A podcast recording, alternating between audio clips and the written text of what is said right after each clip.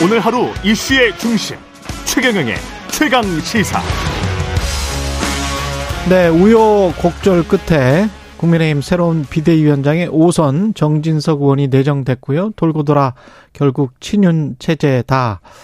뭐 그런 비판도 당내 비판의 목소리도 나오고 있습니다. 김용태 전 최고위원은 이 상황 어찌 보고 있는지 직접 나와 계십니다. 안녕하세요. 네, 안녕하십니까. 김용태입니다. 근데 뭐, 전 최고가 맞습니까? 저현 최고라고 부르시는 분도 있고. 그래요? 전 최고라고 부르는 것도 있고. 뭐 이게 저도 부르고 싶으신 대로 부르시면 되는데. 예, 아니 그 현 상황을 그러면 정리를 좀 해주세요. 전 최고 법률적으로 이게 전 최고입니까? 현 최고입니까?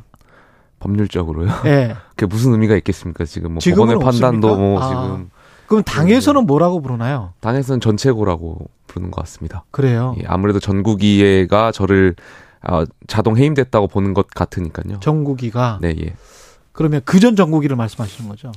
저. 그 근데 전 어쨌든 뭐 전국이. 이번 전국이나 그전 전 전국이나. 전국이나 비대위를 이제 하게 되었으니까요. 그렇군요. 예. 지금 현재는 비대위가 없는 거잖아요, 사실은. 그렇죠. 현재는 비대위가 없고 오늘 이제 저희가 전국위를 열어서 어, 상임 전국위를 열어서 비대위원장의 그 어떤 그 의견을 구하죠. 상임 전국위원들한테. 그렇죠. 원래는 계획상으로는 추석 전에 비대위가 출범하려고 했고 음. 오늘 비대위원들에 대한 인선도 이제 어, 상임정국위원들께 보고하고 이제 표결에 붙이려고 했는데 음. 어, 계획과는 다르게 비대위원들을 오늘 안 하는 걸로 제가 알고 있고 예. 비대위원장만 하는 걸로 알고 있습니다. 그럼 비대위원장만 한다. 그리고 난 다음에 추석 이후에 그럼 비대위원 또, 또 뽑는 거예요? 아무래도 가처분 상황도 좀 봐야 될 것 같고요. 아. 뭐 그때 그렇게 뭐 그때부터는 이제 정진석 부의장께서 이제 가처분 상황이 14일 나오나요? 14일에 신문으로 잡혀 있고 신문으로 잡혀 그날 있고. 결과가 나올지 아니면 지난번 같은 경우는 신문 후에 한 일주일 있다가 나왔던 것 같은데 일주일 더 음. 나가서 예, 어떻게 될지는 뭐 판사 재판장께서 판단하시겠죠. 당내 분위기는 어떻습니까? 당원 당규를 바꿨기 때문에 가능할 것이다 이번에는 뭐 이렇게 그 이른바 이제 주류 쪽에서는 이야기를 하고 있던데요. 뭐 당원분들께서 굉장히 불안해 하시죠. 그러니까 이것이 집, 집권 여당이잖아요. 저희가 굉장히 예. 안정적으로 지도 체제를 운영하고 국민들께 어떤 국정 운영에 있어서 책임을 져야 하는 정당인데 음. 지금 저희가 무슨 그 편의점에서 하는 그런 축구 경기나 이런 스포츠 승무패 맞추는 복권도 아니고 계속 확률에 의해서 지금 지도 체제를 그렇죠. 운영해가고 있잖아요. 예, 예. 만에 하나 정말 또 가처분이 인용된다면 지난번 주호영 비대위 출범할 때 아 가처분 다 기각된다라는 전제 아래 가정 아래 그랬었죠. 계속해서 뭐 전국이도 어떤 의- 열어가지고 어, 하게 되었는데 이번에도 만약에 가처분에 어, 인용될 가능성이 있고 그런 상황에서 이렇게 무리하게 왜 이렇게 비대위를 출범하려고 하는지 좀 당원들께서 좀 우려의 목소리가 많이 계시죠 있죠. 음. 근데 정진석 의원은 뭐 중진이시고 어 하실 만한 분위기죠. 근데 이제 국회 부의장이라는 이 타이틀이 좀 걸림돌이 될 것 같은데 거기에 관해서는 어떻게 생각하세요? 그리고 이준석 전 대표와도 좀 사이가 사실은 뭐 대놓고 안 좋았단 말이죠.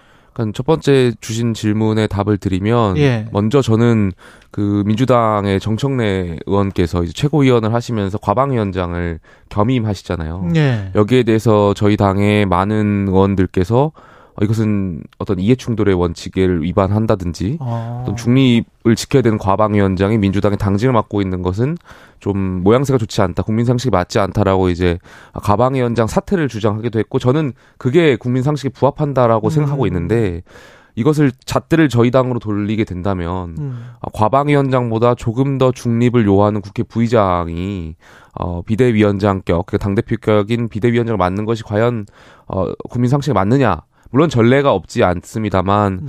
글쎄요 저는 여기에 대해서도 아마 정진석 부의장께서 많은 고민을 하셔야 될 거라고 보고요. 두 번째로 말씀하신 거에 있어서 이준석 대표와의 관계 어, 드러난 표면상으로는 뭐 당연히 좋지 않죠. 그래서 예.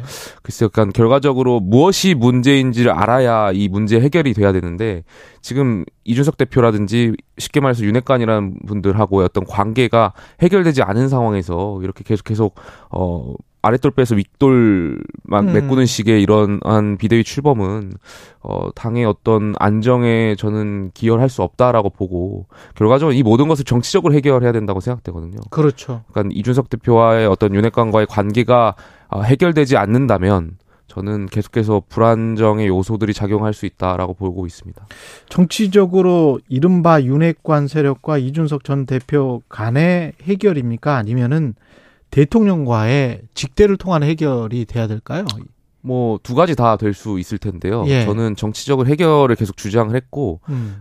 그렇다면 사람들이 이제 정치적 해결이 과연 무엇이냐 타협을 하자는 거냐 음. 윤핵관과 이 대표가 타협을 해야 되는 거냐라고 물- 물으시는데 전 타협을 하라고 말씀드리는 것이 아니라 지금 계속해서 이 문제가 되는 것이 당원이 가장 상급 기관인 전당대회를 통해서 당 대표를 선출됐고 지도부가 선출됐고 어 그보다 하위 기관인 전국위원회에서 당 대표를 사실상 거리시키는 상황이 음. 발생한 이 상황이 민주주의에 맞느냐가 계속 어, 논쟁의 어떤 대상이 되고 있잖아요. 예. 어, 그렇다고 한다면 저는 당연히 당 대표의 어떤 사고냐 거리냐의 문제, 그러니까 최초로 정말 초유의 상황으로 당 대표가 징계를 받은 상황이니까 이러한 문제에 있어서는 당원들께 다시 원칙으로 돌아가서 의견을 구하는 게 맞다. 당 대표가 사고냐 거리냐의 문제는 그러니까 전 당원의 당 대표 재신임 투표를 통해서 결정해야 될 문제라고 저는 보고요. 예. 그렇게 해서 어 결, 정치적으로 이 모든 모순의 매듭을 탁 풀어서 해결해야 된다고 저는 주장하고 있거든요. 전당원 투표로. 예, 예. 예. 그렇게 해야만 만약에 전당한 투표를 통해서 신임이 된다면 음. 당연히 윤리위의 징계를 해제하고 조속히 당대표를 복귀해야 하고요. 만약에 당, 전당원께서 아, 불신임을 한다면 저는 그건 정치적인 문제이기 때문에 당대표가 당을 사퇴해서 어, 이 어떤 정말 비상 상황이라고 할까요? 그럴 땐이 음. 상황을 비대위가 수습할 수 있는 어떤 그런 역할을 하는 데 있어서 보탬이 되어야 된다라고 생각합니다. 그것이 또 어, 국정 운영하는 데 있어서 뒷받침될 수 있다라고 생각됩니다. 그렇게 운영하는 게 정치적으로도 공정하겠다. 전당원 투표로 하면 뭐 예, 예. 그런 생각이신 거네요. 예, 예. 예.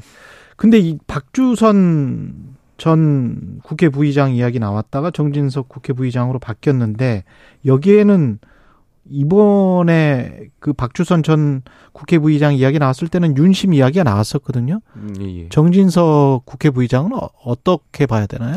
당연히 여당의 지도 체제를 어, 결정 결정까지는 아니더라도 조율하는 데 있어서 어, 대통령실과의 어떤 의견 조율이 안 됐다면 그것이 더 이상한 거라고 저는 음. 보고요. 예. 그렇게 당연히 정부 파트에서 물밑에서 의견 조율이 있었을 거라고 보고요.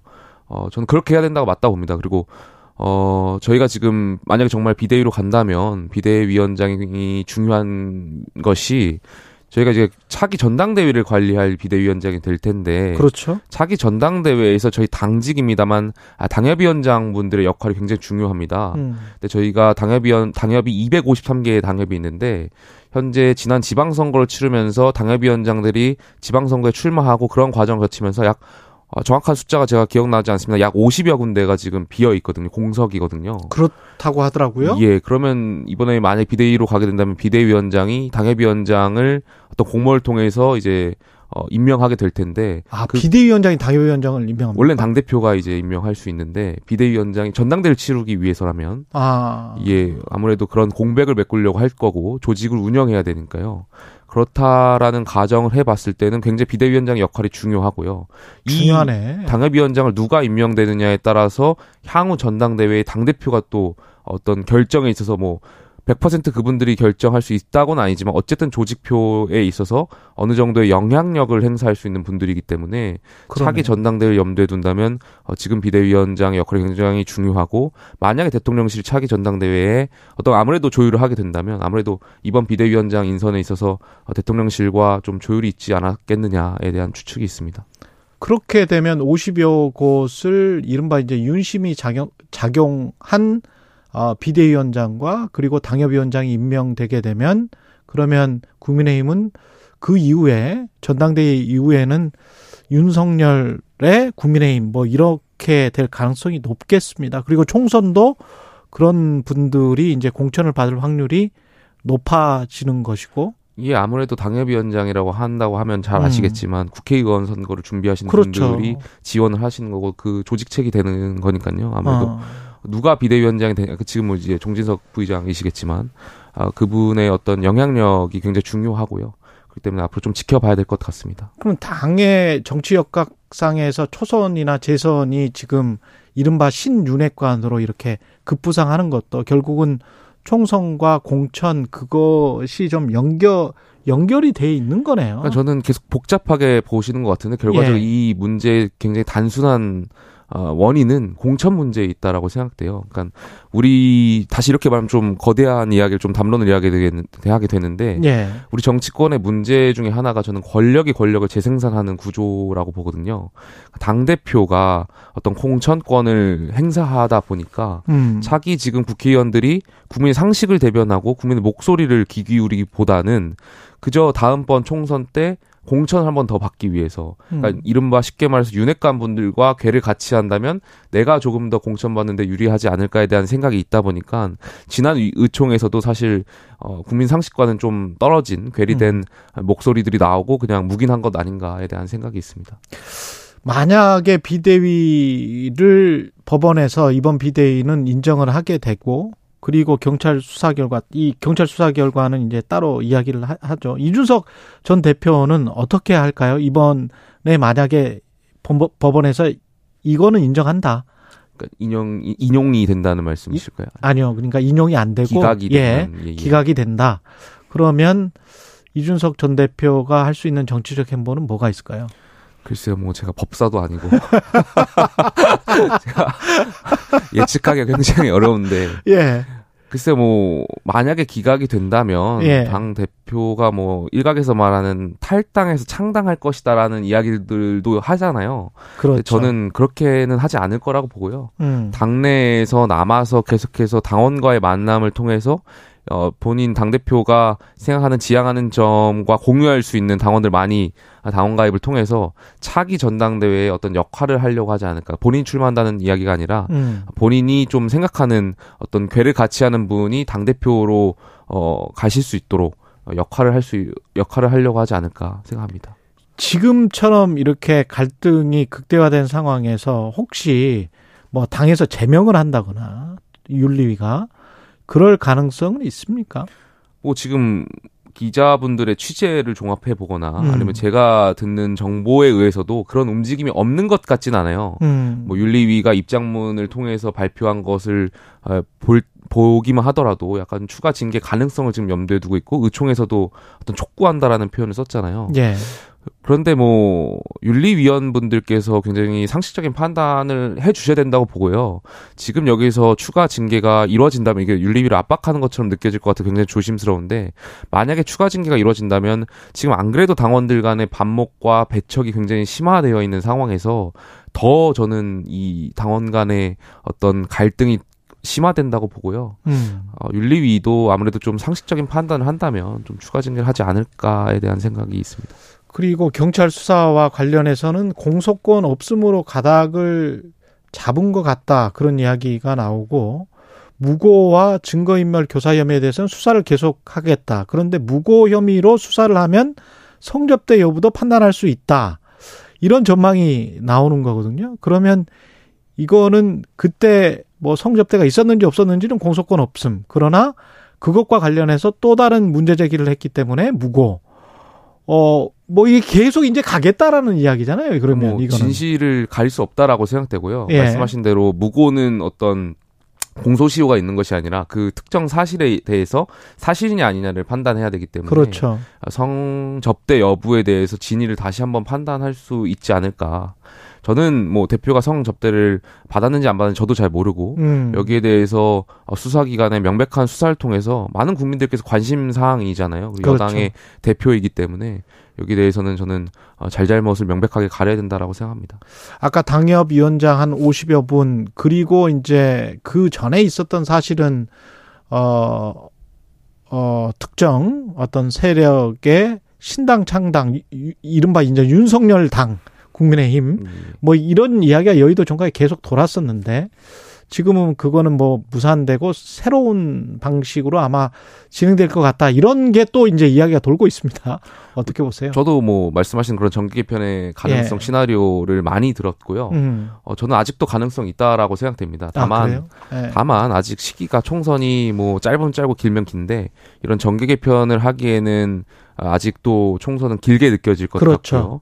그래서 만약 이런 정계 개편이 이루어진다면 내년 말쯤에 총선을 음. 앞두고 이루어지지 않을까에 대한 생각이 있고 사실 모르겠습니다. 민주당도 지금 창당 가능성이 굉장히 많은 호남 신당에 대한 그렇죠. 가능성이 있고 저희 국민의힘을 향해서도 이제 창당의 가능성이 계속해서 이야기 나오고 있는데 결과적으로 결국에는 다시 원점으로 돌아가서 이 대표와 어, 윤핵관과의 관계가 음. 해결되지 않는다면 앞으로 계속 내년까지 총선을 앞두고 이런 이야기들이 계속 물밑에서 나오겠죠. 이게 또. 대통령 지지율과도 좀 연동되는 이야기가 될 것 같습니다. 대통령이 얼마나 많은 그립력을 가지고 장악력을 가지고 당을 뭐 신당 창당을 하- 한다고 하더라도 그게 가능해야 될 거니까요. 그러니까 당권을 결국에 누가 결국에 이 문제가 공천 문제로 다 연결되는 거고 예. 권력이 권력을 계속 재생산하다 보니까 음. 아, 이런 문제들이 발생하는 것 같은데 저는 이번에 정말 공천 문제에 대해서 또 선거구제 개편에 대해서 양 두 축이라고 보는데 음. 이두 가지에 대해서 논의가 좀 활발히 이루어졌으면 좋겠어요. 차라리 예예. 예. 그러니까 공천을 계속 계속 당 대표가 이제 공천권을 행사하다 보니까 음. 우리 헌정사를 보면 초선 재선 의원들이 목소리를 내고 하다 보면은 공천의 폐해에 따라서 다음 차기에 공천을 받지 못하는 경우도 많았고 예. 그러다 보니까 좀 안 좋은 선례들이 많이 남았던 것 같은데 글쎄요 저는 약간 정치를 할 때 저도 이제 뭐 원내 진입을 되게 꿈꾸는 사람이지만 왜 정치를 하는지를 굉장히 좀 알아야 될 것 같고요. 그렇게 하다 보면 어떻게 정치를 해야 되는지가 이제 생각이 되잖아요. 음. 근데 지금 원내 의원들 중에 다수는 왜 정치를 하는지에 대한 생각이 없다 보니까 어떤 정치를 해야 되는지도 잘 모르시는 것 같아요. 그러다 보니까 국회의원을 하게 되었고 한 번 더 국회의원을 하고 싶다 보니까 공- 그렇다면 공천을 받으려면 어떻게 해야 되지? 결국엔 음. 줄을 서야 되는구나. 이러한 판단이 있어서 계속해서 아, 국민의 상식과 괴리된 이야기를 하시는 것 같아서 음. 이것을 근본적인 문제를 해결하기 위해서는 결국은 공천 문제를 해결해야 된다 생각됩니다. 예. 김용태 국민의힘 최고위원이었습니다. 전 최고위원? 예, 모르겠습니다. 예, 말씀 감사합니다. 고맙습니다. 네, 감사합니다. 예.